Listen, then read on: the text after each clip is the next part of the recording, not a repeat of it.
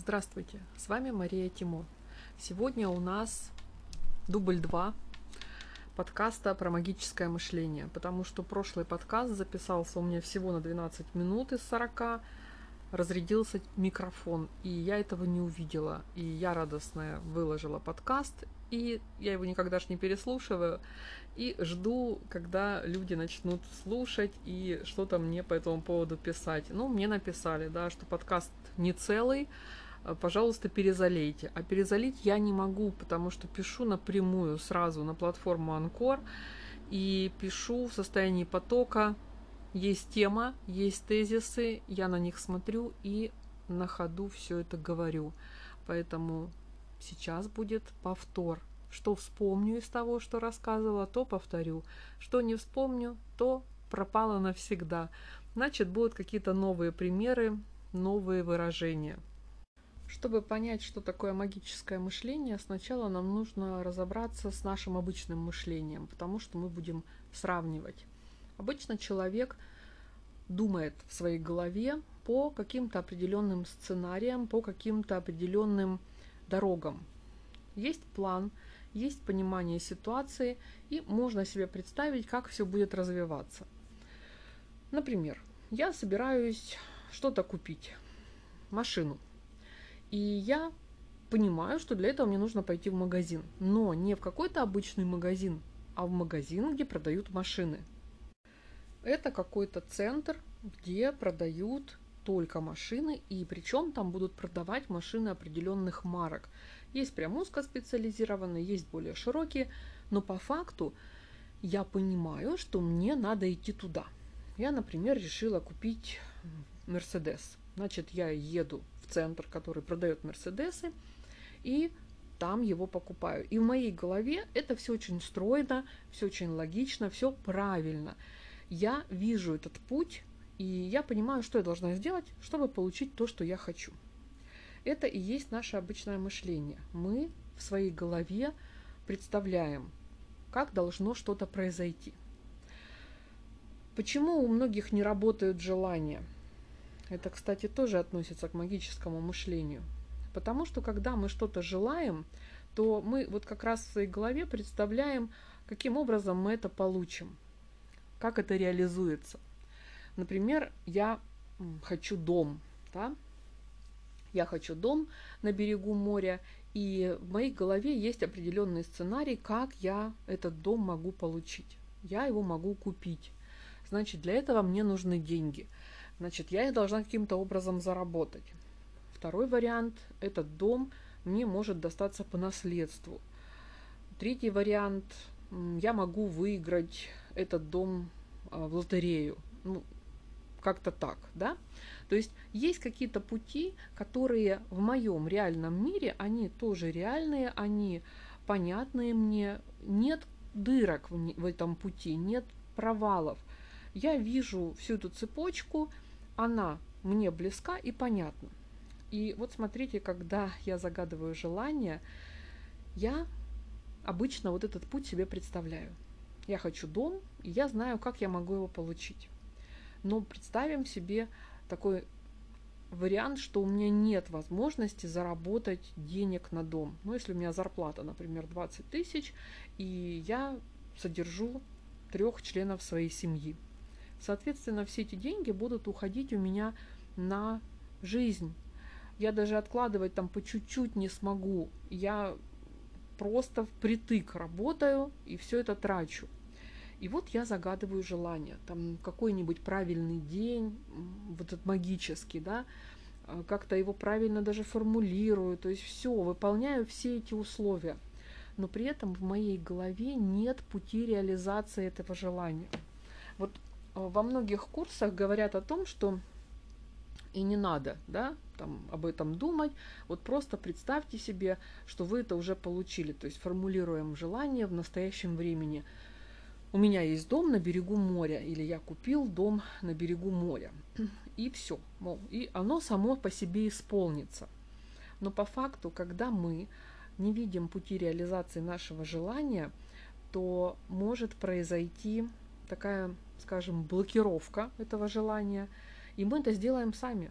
мы сами заблокируем себе возможность получить этот дом просто потому, что мы себе этого не представляем, как это произойдет. То есть где-то на заднем плане в каждом из нас сидит маленький такой человечек, который выращен в реальных условиях, которому мама, папа, друзья, добрые люди в кавычках, воспитатели в детском саду, учителя в школе говорили прекрасные фразы, прекрасные тоже, конечно, в кавычках. Это невозможно. Ты слишком много хочешь. Как ты себе это представляешь? Вот это вообще прекрасно. Как ты себе это представляешь? То есть от нас изначально требовали вот этот весь сценарий реализации нашего желания представить в голове. С одной стороны, вот эта тема, она полезная, да, но именно в контексте разговора о магическом мышлении это неправильно. То есть мы сами себе вот так тихонечко, таким тихим голосом внутри говорим, что это невозможно. Ты вообще, как ты себе это представляешь? Откуда деньги? Какой дом? Опомнись. Тебе бы концы с концами свести. Тебе бы, не дай бог, не заболеть, потому что все тогда, деньги больше никто не зарабатывает.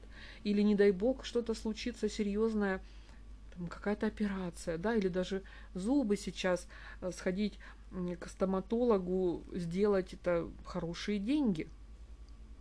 И вот этот, вот этот фон, вот этот внутренний голос, который говорит нам, что это невозможно и нет пути для реализации, он как раз наше это желание умножает на ноль.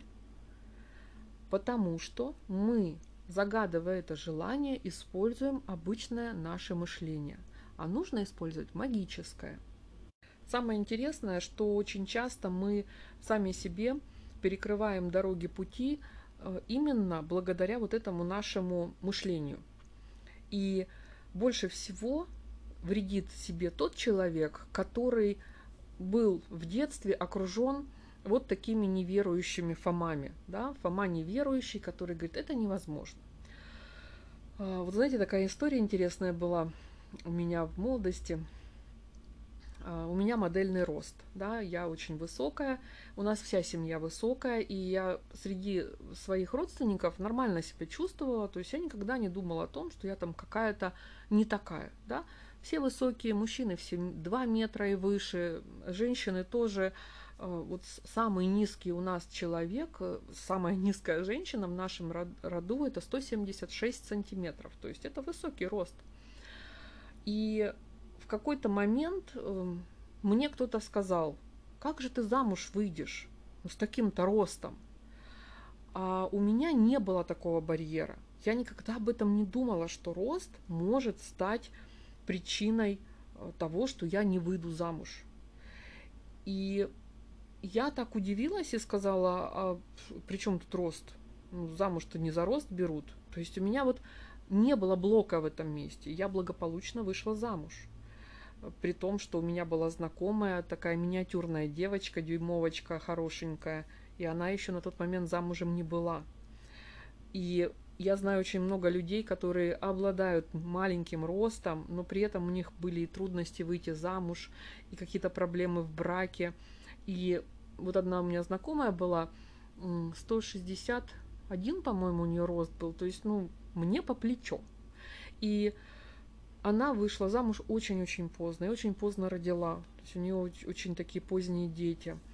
И вот Понимаете, тут проблема не в росте, ни в чем, а в том, какие в голове стоят барьеры. У меня этих барьеров не было, потому что семья вся высокая. Вот если бы я была, знаете, в своей нормальной по росту семье, где все там 170 максимум, и я тут вымахала такая красавица, то, конечно, тогда бы у меня, наверное, сложился какой-то барьер в голове, да, что я какая-то не такая. Но у меня все были высокие, у меня все братья выше меня намного, у меня все двоюродные, троюродные, зятья, все. То есть мы, когда стоим на фотографии на общей семейной, мы выглядим как нормальная семья, мы все примерно одного роста. Эм, мужчины выше женщин, да, и все примерно в одном ранге. И вот это как раз такой хороший показатель, что когда в голове нет барьеров, то нет и проблем, я в молодости встречалась с молодыми людьми, со многими. И у меня был даже поклонник, который был э, на 10 сантиметров меня ниже. То есть там не на 2 сантиметра, да, а прям на 10. И он меня за, замуж звал, да, и он мне потом уже спустя годы, когда мы встретились, он мне сказал, зря ты за меня замуж не пошла. То есть, понимаете, вот, э, ну это, это как бы такой барьер выдуманный в голове у людей про рост, что это помеха для брака. Но вот если бы он у меня жил внутри меня, то да, наверное, у меня были бы проблемы с этим. И в рамках нормального нашего мышления очень часто мы сами себе эти барьеры создаем. Вот смотрите, тоже такая ситуация. Мне надо у кого-то попросить о помощи. Позвонить человеку и сказать, помоги мне, пожалуйста, вот у меня такая проблема, ты можешь это сделать. И я начинаю об этом думать. И думаю в таком ключе. А с какой стати он будет мне помогать? Он наверняка мне откажет. А почему он вообще должен это делать? это же такое дело, которое, ну вот, э, он не обязан мне это делать. Да? То есть я уже в голове своей создаю вот этот барьер, я отказываю сама себе заранее от лица другого человека. И очень часто в реальной жизни люди просто что делают? Не просят, не звонят. Хотя мы не знаем на самом деле, как к моей просьбе отнесется этот человек. Я помню, когда-то давно-давно я смотрела какую-то передачу, естественно, никаких подробностей я не помню, я запомнила там очень интересный момент. Там семья, это была какая-то американская передача, там семья пришла в парк развлечений кататься на качелях-каруселях. И там были вот эти русские горки, которые у нас американскими называются. И там был такой красивый впереди паровозик, который вот первая такая вот люлька, а, нарядная, там, с какими-то украшениями, а все остальные были вот эти вагончики достаточно простые. И вот этот первый паровозик, он был закрыт, туда никого не сажали, а сажали всех вот в эти вагончики. И вот эта семья подошла, и кто-то из детей сказал, а я хочу в паровозике поехать. И тогда отец этих детей подошел к распорядителю, который всех усаживал на эту карусель, и спросил, «Эм, мы можем сесть в первый вагончик, вот в сам паровозик? И распорядитель ему сказал, да, конечно, почему нет, открыл им вот этот вот барьер, они туда зашли, сели и поехали. И он там сказал такую фразу, иногда нужно просто попросить. И вот понимаете, для меня это было тогда откровение, потому что я в молодости вообще очень не любила просить. Я не любила просить, для этого есть определенные причины, мы не будем туда углубляться. Но вот эта фраза, она прям мне, вот знаете, каленым железом в голову, как клеймо стала. И я поняла, что да, иногда мы заранее себе отказываем. Вот все те люди, которые сели в, во второй, третий, четвертый вагончик, они заранее себе отказали сесть вперед, просто видя эту ситуацию. Паровозик закрыт, прохода к нему нет, распорядитель всех усаживает во вторые и последующие вагончики. И они в голове себе этот барьер создали. Они подумали, наверное, туда нельзя. И даже не спросили. А главный герой этой передачи, он просто спросил, просто спросил, можно? И потом дальше уже где-то в другом месте я услышала дополнение к этой фразе. Самое страшное – это тебе откажут. И ну что тут страшного, да? То есть смотрите, вот это вообще такая прекрасная универсальная формула. Никогда не бойся попросить, но будь готов к тому, что тебе откажут. Но это будет самое страшное. И вот когда я это осознала, то у меня очень много обычных барьеров в обычном моем мышлении, они ушли, они исчезли. Я стала легче ко всему относиться, я стала проще просить. Я, я просто не жду, что согласятся вот на сто процентов. Знаете, вот я не обижаюсь, когда мне отказывают. Вот даже в семье. У нас, в общем-то, семья достаточно дружная и, знаете, такая, э, как сказать, любящая, друг друга баловать. То есть мы вот такие все друг другу любим что-то приятненькое сделать. И я кофеман, я люблю пить кофе, я пью кофе много, иногда бывает по три чашки подряд выпиваю. И я иногда в WhatsApp пишу мужчинам своим, налейте мне кофе. И они оба мне отказывают. Они мне говорят, я занят, там я тем занят и тем занят, э, прости, дорогая, но без нас. И я совершенно спокойно встаю, отрываюсь от своей работы, иду, наливаю себе кофе и пью. Без обид, без ощущения, что они мне должны. Но при этом это случается достаточно редко. Чаще всего наоборот, э, всегда мне приносят, иногда даже без моей просьбы, особенно когда у меня уроки и мне несут кофе, зная, что меня прям это очень сильно порадует. Вот это тоже такой хороший прием расширить свои границы своего обычного мышления. Да, до магического мы еще не дошли. Сейчас дойдем. И э, просто понимать, что иногда мы сами себе создаем внутри преграды непреодолимые и даже не пытаемся что-то сделать. Да? Я не пойду туда, я не пойду записываться, например, на танцы, потому что я уже старая и толстая. Вот он этот барьер, да?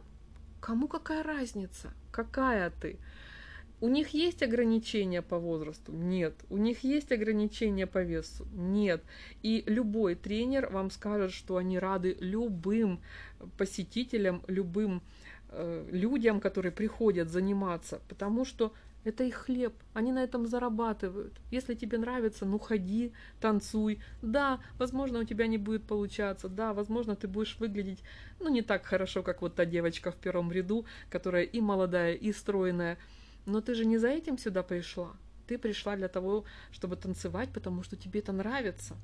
Но я заранее себе, ну я утрирую, не я, да, вот человек заранее себе говорит, что это невозможно, что это, это как-то неправильно, некрасиво, нехорошо. В общем, свои собственные ограничения. И вот немножко вернемся к желаниям, которые мы загадываем. Вот очень часто эти желания не исполняются именно по этой причине. Они могут быть вполне реальными, они могут быть вполне в картине мира этого человека. То есть, например, я зарабатываю в месяц 20 тысяч, и я хочу купить себе новый телефон, который стоит, ну, пусть там, ну, тоже, пусть 20 тысяч, да. Это реальная цель. Да, это, может быть, получится не за один месяц зарплаты, но это не какое-то мега крутое, огромное, дорогущее желание, которое наш мозг сразу заносит в разряд нереальных. Да? у меня 20 тысяч зарплата, я хочу купить самолет. Мозг говорит, ну, ну ты придумала. Ну, это даже, это смешно. Даже говорить тут не о чем. Да? То есть это вообще не воспринимается всерьез. Это вот такая шутка, да? 20 тысяч за телефон вполне реально. И мозг это понимает, да? Но человек начинает думать, это ж надо откладывать, это ж надо где-то ужаться, это ж да нет, это невозможно, я все деньги всегда трачу прям в ноль, и вот выделить на телефон, ну, не получится. То есть опять идет блокировка изнутри вполне себе реального желания. В принципе, у меня были времена, когда я мало зарабатывала, и я просто брала подработку. То есть я понимала, что, например, мне зарплаты, которую мне платят на работе, на основной, мне ее точно не хватит, а мне нужны были деньги. Вот таким образом разово что-то купить, там тот же телефон, да. И я понимала, что, ну, я вот выкроить зарплаты мне будет сложно и долго, а мне надо вот быстро, прямо сейчас, и я брала подработки. Я приходила с работы и садилась, делала подработки. Да, я уставала, да, это был такой тяжелый период, но он был короткий, я зарабатывала денег, сколько мне было нужно, покупала то, что мне было нужно, и на этом я подработки заканчивала. То есть я там не впахивала до смерти, да, то есть это не было такой, не было таким образом жизни. Это просто было вот так разово. Но это было вполне реально, да. И теперь давайте же поговорим, наконец, что же такое магическое мышление и почему очень хорошо этим магическим мышлением овладеть. Реальное понятно. Мы видим всю цепочку событий от точки А в точку Б. Я хочу машину, я зарабатываю денег, еду в салон, э, плачу деньги, беру машину. Вот моя цепочка. Все понятно. Магическое мышление работает таким образом, что вот эту середину, вот эту цепочку мы игнорируем. Нам вообще все равно, как это произойдет. У меня есть точка А, я сейчас и здесь хочу машину, у меня ее нет – и точка Б, у меня есть машина. Что происходит между этими двумя точками, мне все равно. То есть я этот момент делегирую, отдаю на откуп Вселенной, мирозданию, богам, как угодно. Я в этот процесс не вмешиваюсь. Мне реально все равно. У меня есть желание, у меня есть точка Б. И все, я это заказываю. И вот тут очень сложно нормальному человеку перестроиться, потому что мы же начинаем в голове вот эти конструкции выстраивать, мы же начинаем думать про эти пути решения проблемы, а как вообще это возможно. Вот помните, наверное, мы в детстве играли все в такие игры, когда э, дети друг другу говорят, а давай представим, как будто. Давай как будто я мама, а ты как будто папа, а вот этот пупс как будто наш сыночек. И начинается игра, и она очень реалистичная, и она очень правдоподобная, хотя пупс э, пластмассовый, да, а дети это не папа и мама. Но есть вот это вовлечение, есть вот эта вера в то, что вот это как будто оно существует. Есть вот это перевоплощение. И вот в магическом мышлении это как бы такой кирпичик составляющий. А давайте представим себе, как будто мы получаем то, что мы хотим, без понимания, как это происходит. Я представлю себе, как будто у меня уже есть машина. И все. То есть дети, они же не думают о том, откуда все это взялось. Вот представим, как будто, и все. И даже в магических работах есть э, вот этот принцип магического мышления. Он там вписан просто во все эти работы – вот, например, в рунах. Да? В рунах я знаю свою цель. Я знаю руны. Я беру эти руны и составляю из них определенную формулу, которая состоит как раз в том, чтобы дать мне то, что я хочу. То есть это такой вот как бы фраза такая на рунах, которая меня приведет к желаемому результату. И я, написав эту формулу, проделав все манипуляции, которые нужно при этом сделать, я читаю так называемый оговор. И там есть такая фраза. Данный рунный став силой своих рун, и дальше я высказываю вот это пожелание, дает мне то-то и то-то. И я не рассказываю рунам, что им надо сделать. Я не рассказываю им, как им надо поступать, куда им двигаться. То есть, да, конечно, я закладываю в э, сами руны уже намерение. Я беру определенные руны, но вот кто с рунами знаком, он знает, что там достаточно все э, узко, конкретно, четко. То есть э, руны, они достаточно жесткие, в них маловато вариантов таких, знаете, как в Таро. И поэтому одни и те же руны используются в различных формулах наверняка вы видели в интернете, что одни и те же формулы, простите, одни и те же руны, они в разных формулах, и они там по-разному звучат, как бы описываются автором по-разному. Это как раз потому, что вместе они дают другой эффект. И вот проговорив эту фразу на рунную формулу, я отдаю право действовать и достигать этой цели рунам. То есть я им просто объясняю, что мне надо – вот я хочу то-то и то-то. И все. А как это произойдет? Вот я в это не вмешиваюсь. И я доверяю Вселенной. И я верю в то, что это возможно. Вот это как раз таки основные такие тоже кирпичики для магического мышления. Во-первых, мы верим то, что это произойдет. Мы не пытаемся какой-то реалистичный путь э, прорисовать в своей голове. Мы не пытаемся контролировать происходящее никаким образом. И мы просто расслабляемся, да, то есть вот на этом же основаны, кстати, все эти работы с желаниями, если правильно с ними работать. И я просто жду, когда на меня свалится то, что мне надо. И вот тут тоже такой интересный момент. Вселенная, она не всегда работает напрямую. Наверняка я уже про это где-то говорила, но в контексте магического мышления повторюсь. Я хочу дом на берегу моря уже понятно, да, что у нас есть вариант заработать и купить, э, получить в наследство, выиграть в лотерею. И что происходит с человеком, если он до конца в магическое мышление не вошел, а, а находится еще немножко в реалистичном. Я хочу дом. Я, например, простите, я, например, э, получаю какой-то звонок или сообщение, или, знаете, вот Вселенная, да, дает нам что-то. Знакомый мне говорит, слушай, не хочешь купить лотерейку? Там какой-то будет э, большой розыгрыш, какие-то огромные суммы. Вот знаете, когда много-много раз никто не выиграл, деньги накапливаются, и там джекпот, да. Вот не хочешь купить? Это тоже знак Вселенной. Эта вселенная говорит мне, купи лотерейный билет, ты выиграешь и купишь себе дом.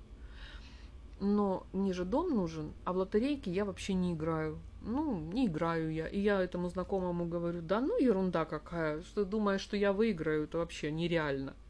Нереально. Здравствуй, реальное мышление. И я не покупаю этот лотерейный билет. Мироздание, которое как раз эту ситуацию создало для реализации моего желания – оно чешет в затылке и говорит, ну ладно, сейчас попробуем какой-то другой вариант подобрать. Хорошо, ну давайте, давайте мы сейчас какой-нибудь проект э, на работе дадим, чтобы она заработала. И мне начальник вызывает меня к себе в кабинет один на один и говорит, слушай, тут вот есть вариант подзаработать, вот есть проект, но скажем так, э, не надо, чтобы о нем кто-то знал. Да? Тут мы будем делать свои для своих, вот, чтобы там в отделе не афишировать. И я такая думаю, да что же мне такое предлагает? Тут что-то нечисто, тут какой-то подвох. И я говорю, нет, я приличная женщина, я на такое не соглашусь. Нет, нет, нет, без меня. И я отказываюсь от этого проекта, хотя доход от него был бы, скажем так, равным по сумме стоимости моего дома. И мироздание опять удивляется, потому что, ну, и второй вариант не прокатил.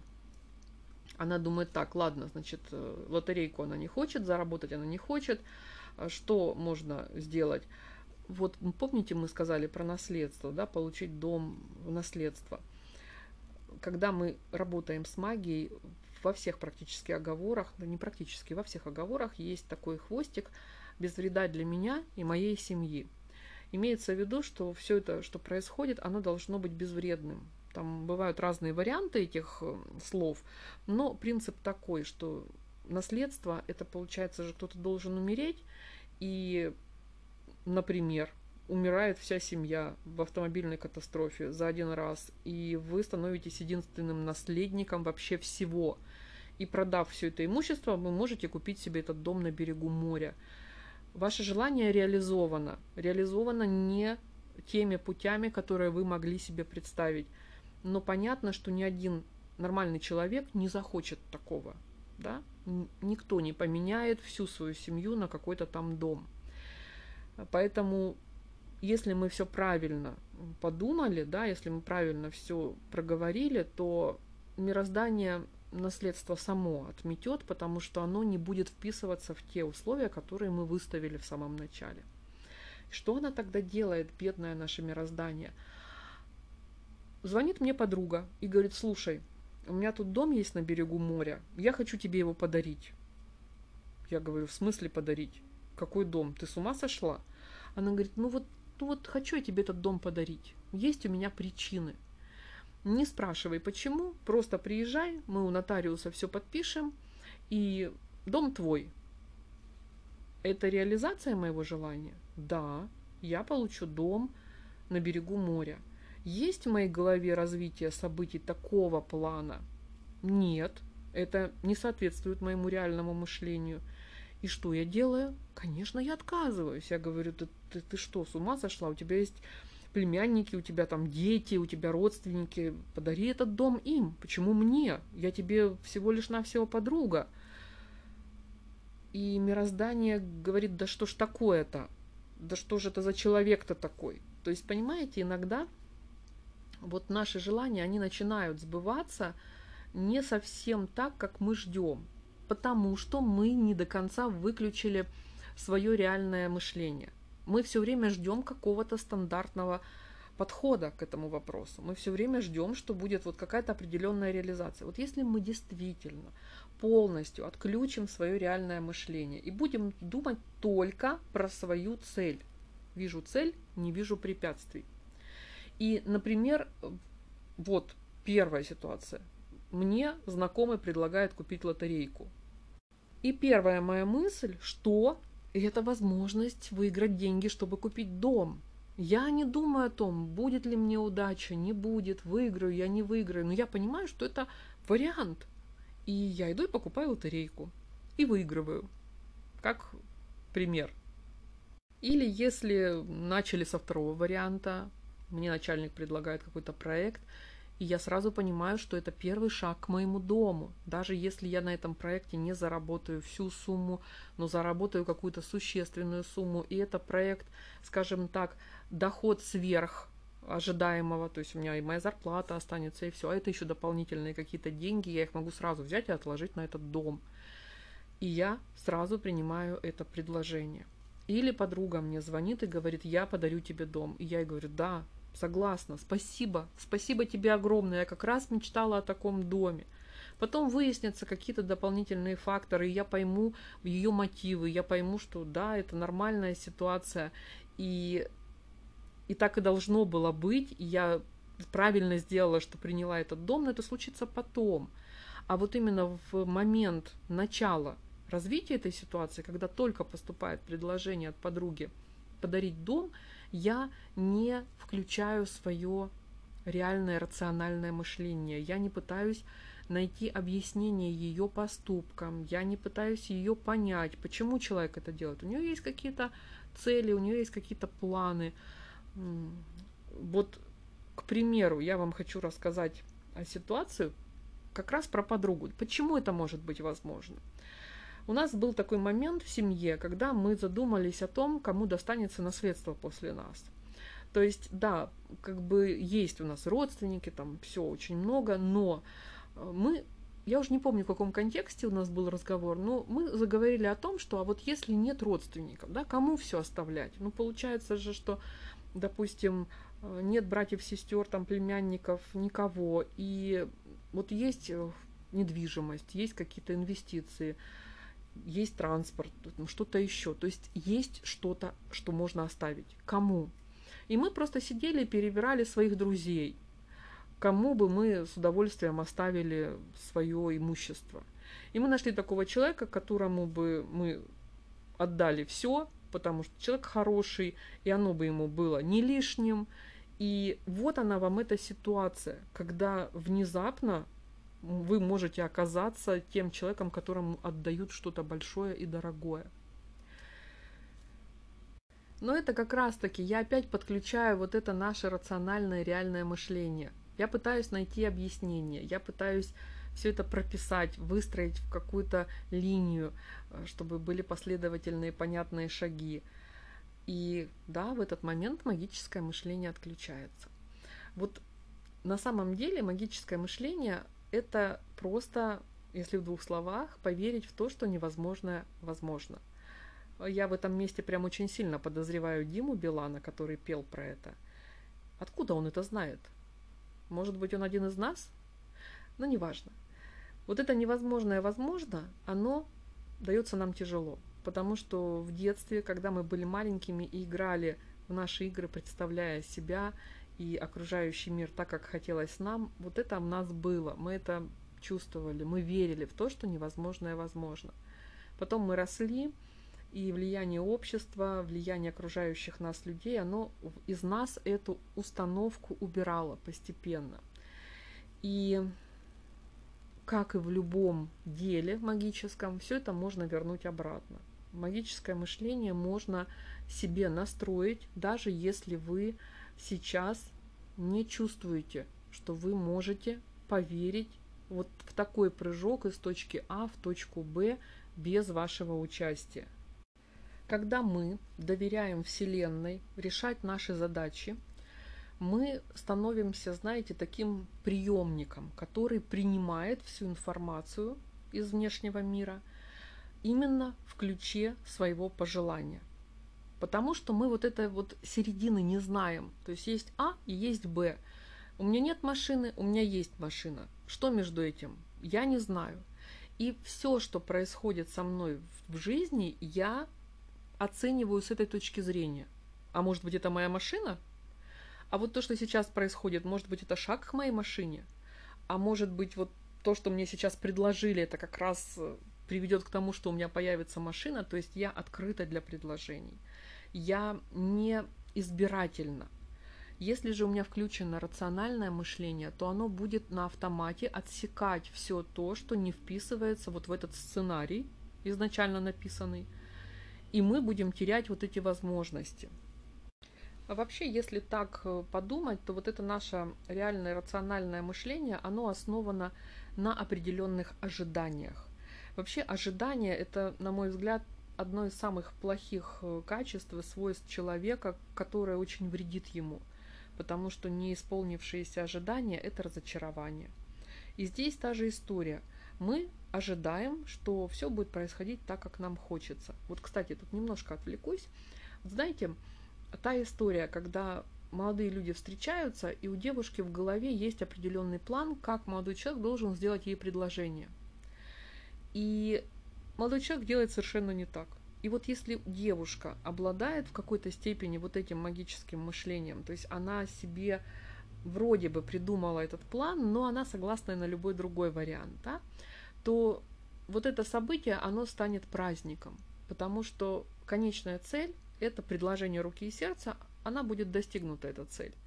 А вот эта серединка, она как бы вот хорошо бы так, хорошо бы, что он пришел там с миллионом алых роз и спел мне серенаду под окном, но если будет как-то иначе, я тоже порадуюсь.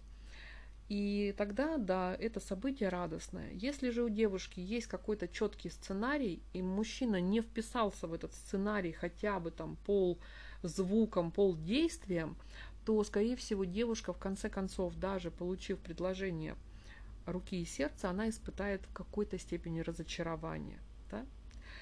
Это все вот про ожидание, про реальность нашу, да, про наше реалистичное мышление. Это все из одной оперы. Поэтому, если вы хотите, чтобы ваши желания сбывались, если вы хотите, чтобы жить вам стало полегче, то развивайте в себе вот это магическое мышление. Не давайте Э, себе воли указывать мирозданию, как и что должно произойти. Просто говорите о своих желаниях. Я хочу вот это. Да? А как, мне все равно. Я тебе доверяю, дорогое мироздание. У меня даже есть такая фраза, когда у меня что-то в жизни идет не очень хорошо, какие-то проблемы возникают, и я человек деятельный, мне хочется сразу бороться, бросаться на амбразуры, все решать, и как-то все это контролировать, действовать, но в какие-то моменты я понимаю, что это не нужно. И тогда я говорю такую фразу, дорогое мироздание, сделай так, как будет лучше для меня. То есть я даже сейчас еще не знаю, как это будет лучше для меня. Я отсюда не вижу из этой точки жизни. Но я мирозданию доверяю. И иногда даже после этих фраз дела идут не так хорошо, как хотелось бы. Но финал всегда в мою пользу всегда я в конце концов выигрываю. То есть мироздание сделало так, как мне лучше, но вот этот путь, который к этому лучше вел, он был не очень приятный. Но я его переживаю, да, я соглашаюсь, я доверяю мирозданию, я не лезу в его дела. И получается, что я, в принципе, в конце концов всегда в выигрыше. Вот, кстати, хочу тут еще сказать, по мотивам вчерашнего разговора в телеграм-канале второй поток по отливкам по восковым. Там пришла одна очень такая агрессивно-пассивная девочка и начала э, со мной как-то, ну не то чтобы спорить, ну вот какие-то претензии предъявлять мне. И она мне сказала, что у вас э, очень, я не помню дословно, но примерно, да, у вас очень плохая подача э, для того, чтобы ваши слушатели заинтересовались и купили ваш курс по восковым отливкам. На что я ей сказала, вы знаете, а я верю в неслучайные случайности. Я же эзотерик, я верю, что те ученики, которые должны у меня учиться, они ко мне придут, несмотря ни на что. Они увидят, что да, я их учитель. А те, кто ко мне не захотят пойти учиться, значит, это не они, я для них не учитель. Значит, они найдут другого своего учителя. И на это мне эта девочка сказала, ну, конечно, так проще всего ответить. И было очень забавно и смешно, потому что, ну, это реально моя позиция. Я да, я даю рекламу, да, я там рассказываю о своем курсе, я пытаюсь людей этим увлечь, но для у меня цель не стоит э, заработать там на этом какие-то миллионы. У меня цель стоит найти людей, которые близки мне по духу, которые заинтересованы в этой теме, с которыми мы будем не просто в позиции учитель-ученик, а в будущем коллеги и единомышленники. И поэтому вот я, у меня нет вот этого сценария, да, что я пришла, э, там что-то рассказала, и там 95% слушателей этого марафона пошли ко мне учиться. Нет, у меня есть точка Б. У меня есть точка Б, которая звучит так, что ко мне должны прийти мои ученики. Ученики, которым комфортно со мной и которыми комфортно мне. А вот эта серединка, она вся делегирована мирозданию. Это пусть оно там разбирается. Надеюсь, эта тема была вам интересна, и я не зря сделала второй подход и перезаписала этот подкаст. Очень буду рада, если вы мне что-нибудь об этом напишите в любом мессенджере, в любых соцсетях, где я есть. С удовольствием пообсуждаю с вами эту тему. Может быть, вы мне расскажете какие-то примеры из вашей жизни, когда у вас срабатывало вот это магическое мышление, даже когда вы этого не планировали. Желаю вам всем исполнения ваших желаний. Ваша Мария Тимо.